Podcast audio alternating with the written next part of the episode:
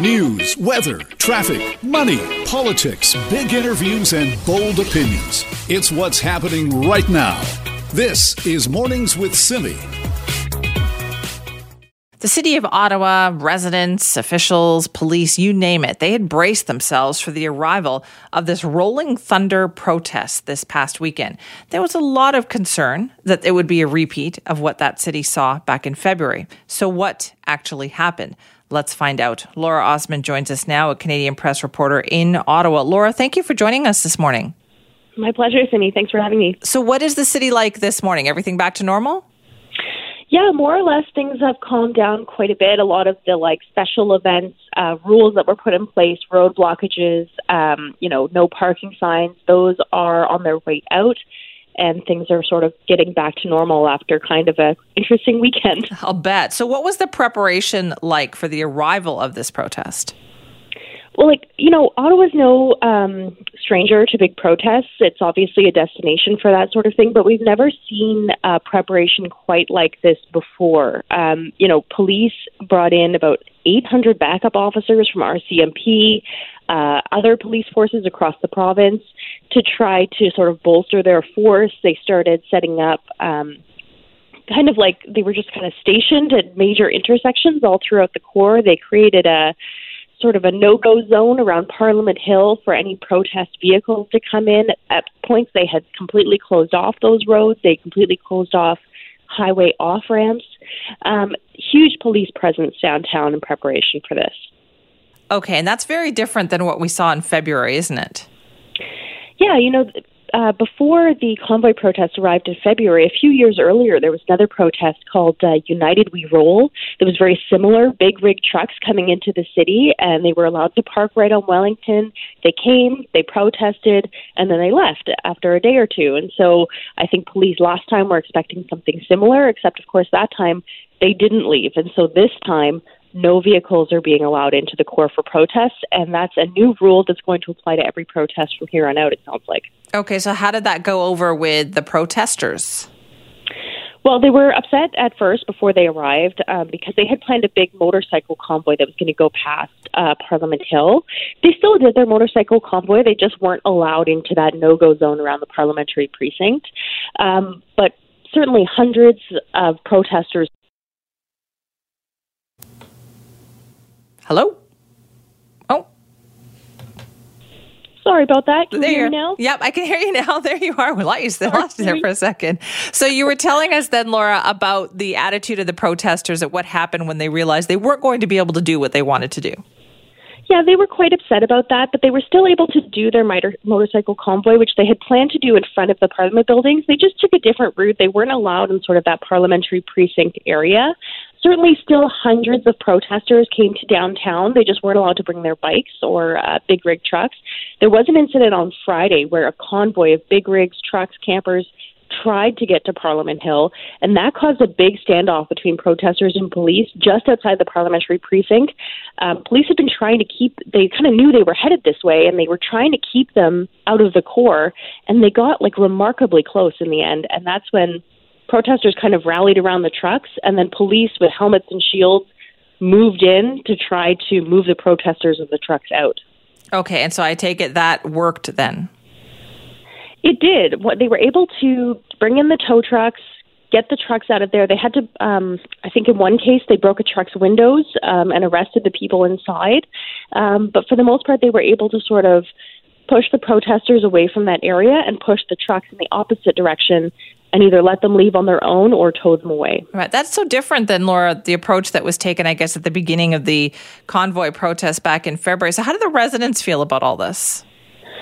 Well, I think, you know, when we spoke to them yesterday, they were still kind of questioning whether people were going to leave. That was sort of the big question. Are they going to stay? Are they going to leave? And it appears that they are leaving. And now the question, of course, is are they going to come back? It took a massive police presence downtown you know the closure of roads and highway off ramps like it was a quite an imposition and quite an operation for police like i have never seen that many police officers downtown since sort of the final days of the convoy in february and so you know what happens when they come back you can't just have all those folks on call all the time and you can't just have massive police operations happening downtown ottawa all the time so i think that's the question we're going to have um, for police officials today. And I think the question that a lot of residents are going to have are they just going to have to get used to the idea that yeah. this is life in Ottawa now? So, how many people would you say, like, how big was this protest? I, I would say it wasn't as big as the protest that happened uh, in February, um, but it was still quite sizable. You know, I don't know if you're familiar with the uh, National War Memorial Monument. Yes. Um, the size of it is quite big. That was packed for um, sort of quasi remembrance ceremony on Saturday. Um, and then those protesters kind of moved to the hill they kind of took over Parliament Hill. There people were sitting on the lawn and stretched out down Wellington Street in front of the parliamentary um, block. And so it was quite a big crowd. I would say hundreds of people, if not more than a thousand. And um, you know, and it lasted for the entire day, and a few people stuck around the next day. So, you know, not insignificant for sure. Right. Okay. So then today, is there going to be, do you think, some communication from Ottawa Police? Are they going to talk about what happened over the weekend? Well, we're really hoping so. We really want to hear from them how they think it went, and we also want to know what are their plans for the future. They have these 800 extra officers that they kind of swore in for this um, for this protest, and they've asked to sort of um, keep them on call, as, as you were, f- until after Canada Day. And so the question is, what is going to happen between now and then that they think they're going to need these officers, and uh, and what's the plan for after that, and who's going to pay for all of that is another question that we have. Those are all good questions, uh, Laura. Thank you so much for that this morning. My pleasure. Thanks for having me. That's Laura Osman, who's a Canadian press reporter in Ottawa, talking about the protests that happened over the weekend. Obviously, very different approach this time around by Ottawa police and officials versus what happened in February. And they didn't want to be caught off guard this time. But as Laura also pointed out, still some questions about the not just the approach taken, but what does this mean for the future of protests coming into the city? Uh, clearly, still a lot for Ottawa police to talk about, and we will have more of that for. This is Mornings with Simi.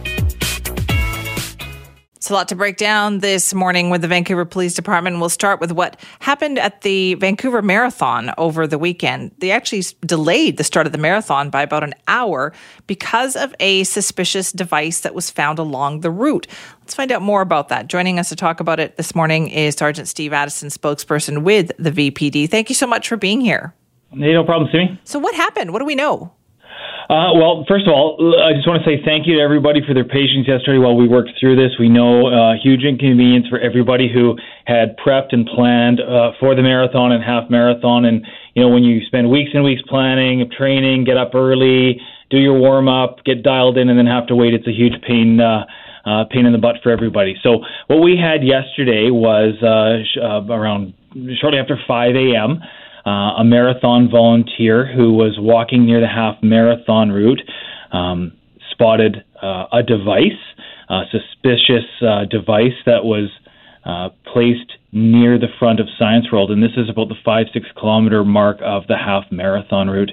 Uh, that marathon volunteer did the right thing, called 911. Uh, we responded, and uh, we actually had to deploy our um, emergency response team, our specially trained uh, explosives uh, technicians. Um, what I can tell you is that it was a device that uh, we believe was purposely built, strategically placed along the route so that people would see it. Uh, it was built uh, to look like a bomb. Uh, I can tell you that it contained a number of different parts and components, and whoever built, built it, we believe, uh, meant for it to be seen and probably meant for it to cause a lot of panic or disrupt the race. Um, from the way it was built, though, Simi, um, I can tell you it was not capable of exploding.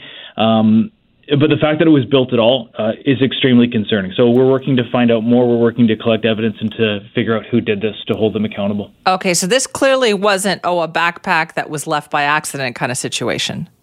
This was very clearly uh, something that was purposely built and strategically placed along that route, uh, and we believe that it was placed there to uh, cause fear, to cause panic, and possibly to disrupt the race. Okay, and so are you looking for more information? Anybody who might have seen something? Yeah, so right now we're early stages of the investigation, evidence gathering stage. We don't have uh, anybody in custody right now, but um, our major crime section is investigating. Our forensic identification unit was out. We're doing the usual investigative steps, looking for witnesses, looking for video, and we'll do whatever we can to uh, identify the suspect as, as quickly as we can because uh, uh, very concerning behavior, and we need to find out who did this and why. You know, Sergeant Addison, I was thinking too, boy, how much has policing changed in a very short amount of time for departments like the VPD in that you went from kind of pandemic policing to all of a sudden big crowd policing? Yeah, good good question. It's been uh, it's been a couple of years since an event of this scale. I think it's been uh, uh, two or three years since we've had uh, the BMO uh, event, and we're now returning back to normal. So we're getting more people coming into the downtown core. We're starting to have a larger scale events, whether they be concerts, hockey games, running events. The good thing is, being a big city, uh, we have lots of experience having done uh, Olympics, uh, playoffs, uh, hockey playoffs, although it hasn't been a while, um, and other large scale events. we're, we know what we're doing. We're, we, we've got a lot of experience and a lot of uh, a lot of practice doing doing this. And although it's been a couple of years during COVID, um, we know what to do to, to hold and to host uh, large scale events and to do it safely. You know, we were talking about what happened in Ottawa over the weekend too, and the amount of overtime and the cost. And that seems to be something that a lot of police departments are dealing with when it comes to protests. Is there a lot more overtime costs for the VPD as well? Yeah, so I mean, we're stretched thin as it is, dealing with everything that's going on in the city. Whether they just just the everyday calls uh, that our officers have to respond to. Um, on top of that, um, Vancouver, um, like other major cities, has seen a significant spike in the number of protests. Uh, here in Vancouver, uh, as Chief Palmer has said last week, uh, we're certainly the epicenter for protests in British Columbia, if not in Western Canada. Last year alone, more than 800 protests. Um, many of them lawful, but also many of them unlawful as well. And when they do happen, they do require a significant police response. We just can't handle um, uh, uh, all of the extra responsibilities and, and, the things that we have to do to properly and safely manage a protest um, with, without having to bring in sometimes officers from home uh, and bring in extra resources to deal with it. Because when a protest happens, uh, even if it's a small protest, even if it's a, a small number of people that are blocking a bridge uh, or a highway or a major piece of infrastructure, um, it requires a significant police re- response to be able to deal with it safely and effectively. Is a staffing issue still a concern at the VPD? Like, are you fully staffed? Do you need more officers? Oh, we're we're always stretched thin. There's a lot happening. We, have talked about uh, whether it's protests or major events like the BMO marathon, um, the concerning number of uh, um, uh, violent incidents that we've seen. We've talked a lot about stranger attacks and the rise in violent crime. So we're always stretched thin, and investigations are becoming increasingly uh, complex, uh, not just on the front lines, but behind the scenes too. And investigations take a significant amount of time and resources to do them properly. Uh, so we're always uh, we're always stretched thin, but we're doing everything that we can to make sure people are safe, to make sure we can quickly identify and apprehend offenders. And we've had a considerable amount of success uh, very recently in a number of high profile cases in making quick arrests. Thanks in large part to help from the public when we've released uh, video of suspects, whether it be security video or other evidence, and um, it's really a, a, a, an effort that we um, we work uh, we rely very much on the public to um, call us when they see something, call us when they see a crime, or uh, if we uh, make that appeal to the public for help to identify an offender, uh, to give us a call. And uh, we're having a considerable amount of success uh, of late. Uh, arresting in, in a number of high profile cases. Okay, so then to recap on that, then a little more perhaps public health on this particular case, which involved somebody early in the morning, Sunday morning, putting something near Science World. Yeah, so uh, as I say, we're in the evidence gathering stage. Uh, part of that uh, process, part of that investigation, will be looking for any witnesses or video. Um, I don't yet uh, have an update on uh, the specific pieces of evidence that we've been able to collect, but certainly if, if we do have an opportunity um, to make a quick arrest or to an, uh, identify the person responsible, we'll be moving on that as soon as possible. All right. Thanks so much for your time this morning. You bet. Take care. Appreciate that. Sergeant Steve Addison, spokesperson for the Vancouver Police Department. In particular, we're talking about the fact that a, a suspicious device delayed the start of the Vancouver Marathon yesterday by about an hour. And what they know is that this was not um, somebody mistaking a backpack for something that looks suspicious. This is something that somebody deliberately was trying to cause an issue with. It was a device that you know had gadgets and things on it and it was they say strategically placed along the route and it definitely caused concern and it delayed the start of the marathon while police did their thing. And now, of course, an investigation is underway. So we will have those updates for you. This is Mornings with Simi. What are Canada's most trusted brands? Well, the 2022 Gustavson Brand Trust Index is out. I am a geek for this kind of data because I love finding out about this stuff. So it turns out that Canada's most trusted business, once again, is CAA, the Canadian Automobile Association. After that comes Band Aid. Yes, Band Aid. Then Costco. Also in the top 10, you've got President's Choice, Dyson, Shoppers, Mountain Equipment Co-op. So just those those names that you're kind of used to hearing at the top of the Canadian Trust Index. But what about the other end of things? Which ones are seeing a decline in your trust? Let's find out. Well, joining us now to talk about this is Saul Klein, Dean of UVic's Gustavson School of Business. Saul, thanks for being back with us. It's my pleasure. Good morning, everyone. What did you find most interesting in this year's Brand Trust Index? Yeah, we're seeing some trends continuing, certainly exacerbated during the pandemic. The key one is the big tech brands took a real hit in terms of our trust. And it's, it's kind of surprising because we're using them more and more, whether it's Amazon, Google, Apple.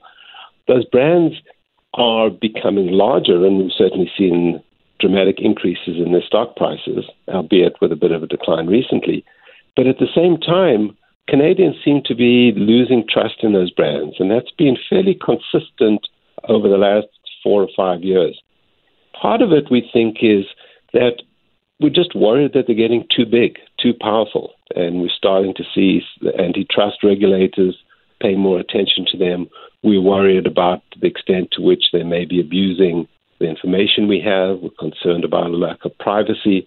So the big tech um, brands has, have been the big surprise this year. Interesting. Okay, what about grocery stores? Yeah, grocery stores continues to be the most trusted category, and we saw that very much coming out of the pandemic, where these the workers in the stores became regarded as essential workers, and grocery stores seem to have responded particularly well. Now, ironically, it's part of a trend where um, eating out fell dramatically during the pandemic, and we've seen those changes in behavior. But grocery stores really have stepped up to meet the challenge. Okay, so what I also found interesting here, Saul, too, is that the the most trusted brands were different, whether it was age, gender, region, but the distrusted brands were similar.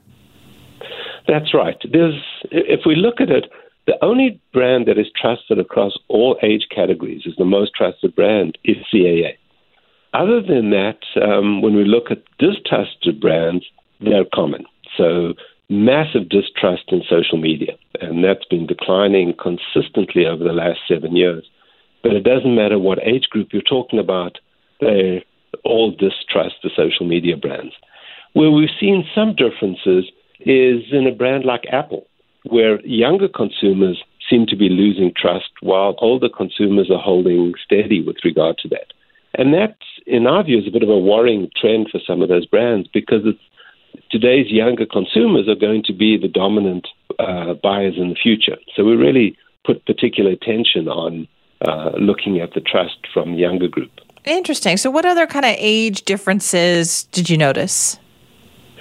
Well, we saw some other brands where um, younger consumers really lost trust. Spotify would be a good example. So you may recall the whole issue about Joe Rogan and Spotify being criticized for supporting or platforming um, anti vaccine um, sentiments.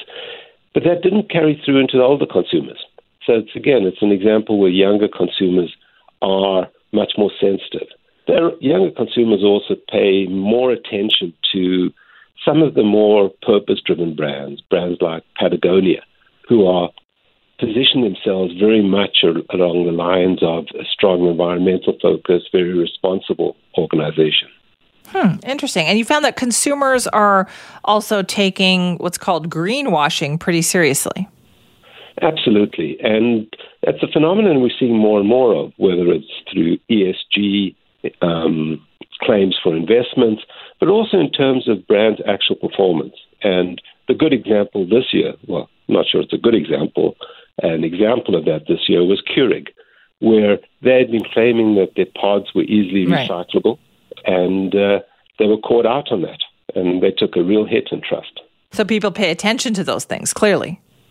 For sure. I mean, I think there's a broader phenomenon that we, we care more about the impact that our brands, the brands we buy, are having on society. And if we find that the brands are not being truthful or honest with us, then they pay an even stronger price than if they didn't make those claims to begin with.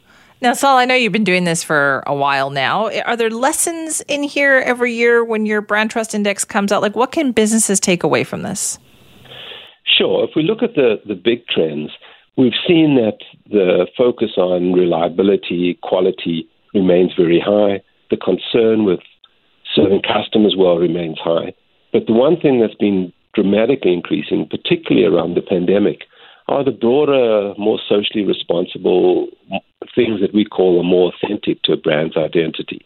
The extent to which the brand treats, um, respects, and protects the environment. Uh, during the pandemic, we also saw the importance that brands, that consumers attach to brands treating their employees well. Those value-based elements are ones that we think are going to become increasingly more important as the key differentiators for brands in the future. It really highlights how much people are paying attention, isn't it? Like they're not just spending their money willy nilly, people care about where they spend their money. Absolutely. And I think brands are starting to recognize that. Another good example, and this isn't something that we collected the data on, because it happened afterwards. But if you look at that flood of exits of brands from Russia after the invasion of Ukraine, I think within the first two weeks, more than 500 global brands had pulled out of Russia because they didn't want to be associated. Um, and it had nothing to do with their immediate profitability. In some cases, they actually gave up sales and profits of quite significant amounts in Russia. But it, I think they were feeling the pressure both from the employees and investors as well as consumers that this wasn't the right thing to be doing and that was tarnishing their brand. Do you think consumers have become much savvier then? For sure. I think we pay much more attention to these issues. And it's the broader phenomenon is that we want the organizations we, we do business with to be playing a more positive role in society. And I noticed that packaged food brands also had some trust that had eroded over time. Yeah, we saw a little bit of an interesting phenomenon earlier in the pandemic where as people were staying at home, eating at home more, that there was a bit of a, a short-term burst of increase in trust in packaged food brands. That's kind of come off a little bit. Um, the one we saw drop quite sharply was Kellogg's, and we think it had something to do with some of the uh, strike actions and labor unrest um, or the criticisms from the labor side in the U.S., but it might also be a broader phenomenon around eating healthy becoming more and more important again. Such interesting stuff. Saul, thank you once again for joining us. My pleasure. Hope to chat again next year. Of course, we will. That is Saul Klein, the Dean of University of Victoria's Gustavson School of Business. Every year they put this out. This is the their brand trust index, taking a look. They've asked Canadian, thousands of Canadians across the country different questions about brands that you trust, brands that you don't. Why is that? And then they kind of break it all down. And they found that Canada's most trusted business, and this went right across age groups, gender, regions, you name it, was the Canadian Automobile Association, CAA. And also in the top three, Band Aid and Costco. And further in the top 10, companies like President's Choice, Dyson, Shoppers, Mountain Equipment Co op. So, yeah, lots of difference there depending on age. But in terms of companies that we distrust, a lot of similarity because it turns out we more and more distrust those big tech companies. If you want to weigh in, simi at cknw.com. This is Mornings with Simi. I've always wondered about this next question of what does it take to be a Cirque du Soleil performer? Know a lot of people wonder that, especially getting a chance to see one of the shows. You can't help but think that. Well, our Raji Sohal did just that over the last few days and joins us now. Hi, Raji. Hi, Simi. Wow, this was an incredible experience to check out Cirque in person again. Of course, this is the first time I've seen something like this since before the pandemic. Oh, and by the way, everyone I noticed uh, under the big top was masked, which I thought was really fantastic. Um, but as much as I watched uh, the Cirque du Soleil performance of Alegria, I was also watching other people's reactions. And I cannot have been the only person who spent the whole time, Simi, like quietly whispering words of encouragement to the acrobats while they performed these just impossible looking tricks. You're like, land it, land it. Oh gosh, get it. Yes. And you know the the gravity defying stuff that they do it just has you on tenterhooks the whole time. And everything happens so fast that it, it's like magic. There's no time to figure out how they do any of these tricks and i and i was thinking the whole time about what does it take what does it take for one of these performers uh, in terms of training and the years to do something that looks so impossible. And I met this one performer, an acrobat in his late 20s called uh, Vincent, Vincent Lavoie. And he's actually from Montreal. So he grew up with, like, you know, because Cirque is in Quebec, it's made in Quebec. He grew up and knowing about it from a young age. But his first performance just really uh, hooked him that he ever witnessed. To be a part of Cirque means realizing a childhood dream. I was 11 when I saw the first um, version of Alegria and it really made me fall in love with not only performing, but um, Cirque du Soleil. I was at the time uh, involved in gymnastics um, classes. So it showed me something on TV and on stage that uh, related to what I was practicing in the gym. So it's years and years of training that you see every night perform on stage. Yeah, of course, it's years and years. It's also repeated performances. So, Simi, Vincent Lavoie has done Alegria close to 470 times, give or take a few uh, performances because he got COVID over winter, but 470 times, he thinks. Oh boy. does he hurt himself? Like, how does he stay limber? How does he make sure he stays in great shape? So I'm touching wood. He's actually never had a major injury. Um, he says, you know, they do extensive training before they they go on stage, obviously with a performance, but then also throughout all the performances, that is practice itself. And you know, you think that it would all feel like routine by this point, but he told me that because of his his role in Alegria, he's super lucky in that his role is unique because he gets the freedom to make it a little bit different than the prior performance because he does uh, some very difficult acrobatic routines, but then he also does some routines that are just more um, free flow. So he's able to switch it up. But I can't even wrap my mind around doing the exact same thing almost uh, that many times in a row. And I, I, asked him like what has kind of uh, what would surprise people in the audience to know you, what goes on behind the scenes for them. This is what he had to say. What the audience is, isn't seeing from their seat is that backstage we were enjoying each other's company, uh, whether it's at work or outside of work. We travel to a bunch of different cities throughout the year, so we become um, really good friends and almost like a second family. That's who you're going to go out and explore the city with. So it's a very tight knitted family or relationship that you share with your coworkers that maybe the audience isn't seeing. You know, see, that doesn't surprise me, Raji, because I either, I yeah. can't even imagine the level of trust you have to have in the people you are performing with because of how intricate and how physical this is that they're doing. Totally. And I said that to him. I said, you know what? I actually see the opposite. I see that you guys are very close, that you have to count on each other. You depend on each other in every single move. So you must be close because we see that on stage actually. And, you know, this new Alegria it contains actually some choreography that features side by side trapezes that need to be able to rotate around the stage as well. So you've just got all these rotations, they're way up in the sky. And I was trying to wrap my head around the challenge of all of that when you have this these people doing really big swinging moves on them as well. And you have to have a level of trust for what the other person is doing and a trust in your gear that is just uh, so next level you know, as a risk averse person myself, Simi, I found myself, right. you know, cheering them on, but also thinking, huh, there's something I would never want to try. Amazing. Especially when I saw someone doing the splits inside what they call a German wheel. And I saw someone doing a, a, a human tower of three levels. And then the top guy goes upside down and balances weight in a handstand on the very top of this human tower. Again, I was like, in, just blown away by all of it, but going, hmm, not Yeah. going to try that at home. There's a reason why, right? People go every year and they are astounded. Uh, Raji, thank you so much for that. Thanks, Simi. It's our Raji Sohal talking about Cirque du Soleil and what it takes to be a performer there. Nothing but respect for people who tackle that. This is Mornings with Simi. All right, let's talk about those changes to the Police Act that we heard about that were recommended by BC's legislature special committee on reforming the Police Act. There's a lot in there. Uh, we spent some time talking about that last week. Now, the BC Urban Mayors Caucus has released a response to those proposed changes. So let's find out what some of the mayors are thinking about this. Joining us now is Lisa Helps, the mayor of Victoria. Thank you for being here. Uh, thanks for the opportunity. Well, this is a big change, some of these proposals and recommendations that are in here. So, what do urban mayors think about this?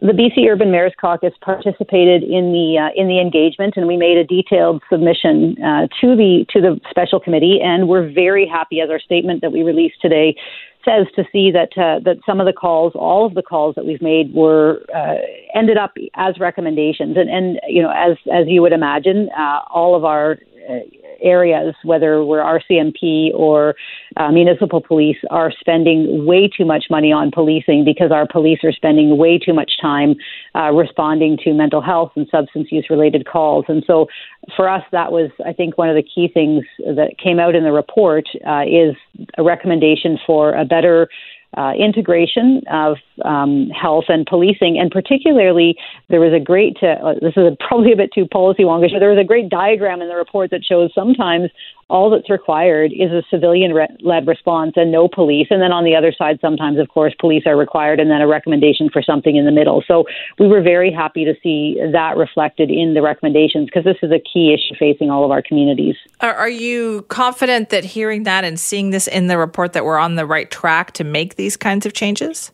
Yes, um, and there's a couple of pieces of evidence. One is an announcement from the provincial government a few weeks back for um, Victoria and New Westminster, uh, along with North Vancouver, uh, to have a pilot project for PACT teams, peer assisted crisis teams. And so the province is already, I think, dipping its toe into this kind of response, even while the special committee was still doing its work. These are small pilot projects in three cities, um, but I think there is an interest from the province. It, it's just, it's better for everyone. It's better for, from a cost point of view, it's better from a health outcomes point of view. So I, I, these recommendations are going to take a while to implement. But I, we're seeing positive signs already. How would you how do you see that would work? So somebody calls 911 and then what happens at that point?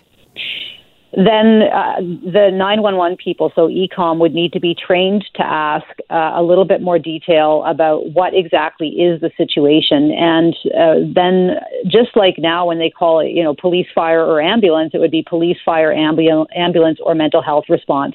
And instead of no one responding or the police responding, there would be that kind of that fourth tranche who would say, okay, mental health response, and then the appropriate services dispatched. That will take a while to set up, but I think that is that's certainly what we recommended in our and, and good to see that reflected back in the recommendations. And what are you seeing happen in kind of the downtown area of Victoria that makes you think that we need this? It's not so much. Well, I, I mean, I, I can. I'll tell you what I'm seeing. It, it, it, but it's also just what our police are doing. So it's it's what we're seeing, but it's also you know we we we get reports at, at the police board about you know the the calls for service that are being generated, and a lot of the calls for service that are being generated aren't crimes. And so we've got these very expensive, well qualified people, our police officers, um, responding to things that are not criminal in nature. So there's there's that um, the, the data that we see, uh, and then you know what we're seeing is, and again we touched on this a bit with our uh, prolific offenders release, um, the same people cycling in and out of jail into our streets, back to court, and some people, uh, you know, they are committing crimes and, and should be held accountable and put in jail. Um, some of them need a different response and they need a health response. And so, this change that's being recommended um, from the Police Act Special Review Committee when implemented, I think it will have a profound difference. Again, on our streets, but also for the people who are negatively impacted by this this revolving door, this endless cycle. Okay, so in that case, then if the pace that we're going at is that fast enough, do you think, to deal with this? It will be very interesting to see how the province uh, implements these recommendations. There's certainly a lot in there, and uh, our commitment and our way of working as the BC Urban Mayors Caucus has been to roll up our sleeves and work alongside the province. So while things like creating a uh, provincial police department will take a very long time and, and probably a good decade, which is when the RCMP contract expires anyway, things like integrated 911 dispatch, I think, could be done sooner. So my hope is that the province prioritizes those kinds of things, like the integrated 911 dispatch, works with our local police departments and us mayors to maybe create a few pilot projects in a few parts of the province and see what works and what doesn't, and then scales it up and rolls it out across British Columbia.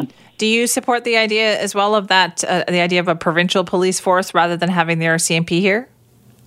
Uh, I, I suppose so. I mean, that that's hard for me to answer because we're policed in Victoria by uh, the Victoria Police Department, so that that wouldn't necessarily have an impact. But I think there is strong rationale for um, for example, and this was really compelling in the report, uh, comprehensive uh, training so that every police officer who's trained in this uh, province has anti-racism training, anti-bias training, uh, all all of the things that were recommended. So I think conceptually it is a good idea um, to have cohesion in the province, and I think over time uh, it will probably be more cost effective as well. Right. So what are the next steps here then? What would you like to see happen? Uh, what I would like to see happen, and I think what our caucus would like to see happen, although we haven't met yet as a caucus since uh, the report was released. So we'll gather on Friday and uh, and make some recommendations. But I think what we'd like to see uh, is the province to prioritize these recommendations because there's a lot in there. So number one is prioritize. Number two is engage directly with us, with the BC urban mayors and the UBCM uh, on anything that's going to directly affect local governments. And then let's get to work and implement some of these things that are kind of the low hanging fruit that'll make the biggest difference in our communities the most quickly. All right. Well, thank you so much for your time. You're welcome. Have a good day. You too. That's Lisa Helps, the Mayor of Victoria, talking about the BC Urban Mayors Caucus, of which she is a part. And they are coming out and talking about the, the report that we saw last week from the BC Legislature Special Committee on Reforming the Police Act. So the Urban Mayors Caucus is saying, listen, we support this. We like this. They believe the report definitely highlights an urgent need to shift policing services from the police respond first approach to more of a health centered approach. And that requires a lot of training, right? As Mayor Helps pointed out, that means that the people who answer the phones at E-Comm have to know is this something that we're sending police out? Is this a crime in progress? Or is this something, somebody who needs a, a mental health wellness check? What kind of situation is this? That's a real rethink of the way we do things now. But clearly, we need to do things differently out there to get a different outcome than what we are seeing.